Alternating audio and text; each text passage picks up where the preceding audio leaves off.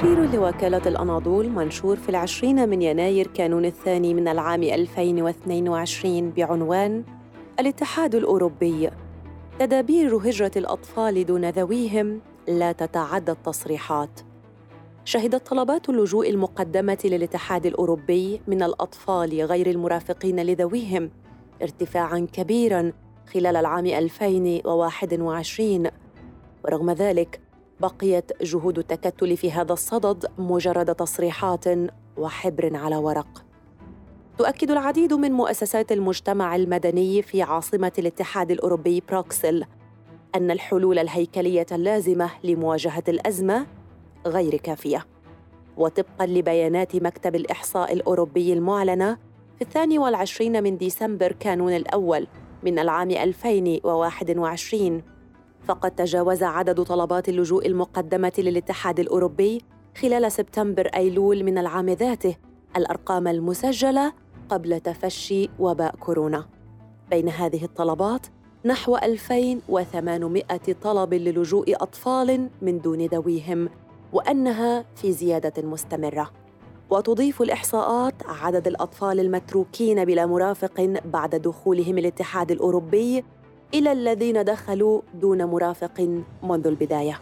تقول البيانات التي اطلعنا عليها أن أكثر طلبات اللجوء لأطفال دون مرافقين خلال أكتوبر تشرين الأول 2021 جاءت من أفغانستان والصومال وغينيا وسوريا وألبانيا والكاميرون وإريتريا على الترتيب.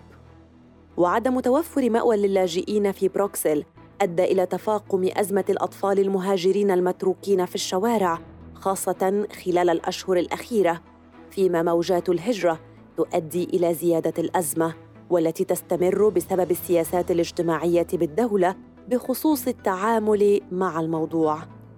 ميشيل جانيت مسؤول جمعية أطباء حول العالم في بلجيكا يشير إلى ضرورة بذل المزيد من الجهد لحل قضية الأطفال المهاجرين دون ذويهم مشيرا.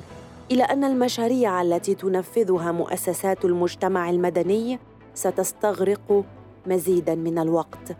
أبلغت المفوضية الدول الأعضاء في العام 2017 بمجموعة من الإجراءات بخصوص أزمة الأطفال المهاجرين من بينها تعيين مسؤولين عن هؤلاء الأطفال منذ المراحل الأولى للهجرة وإعداد آلية للتبليغ والتدخل في حال فقدانهم. كانت المفوضية الأوروبية قد أعدت مشروع قرار جديد بسبب عدم وجود حل بخصوص توزيع طلبات اللجوء إلا أنه لم يؤدي إلى أي نتيجة بسبب اختلاف مواقف الدول الأعضاء حول محتوى القرار.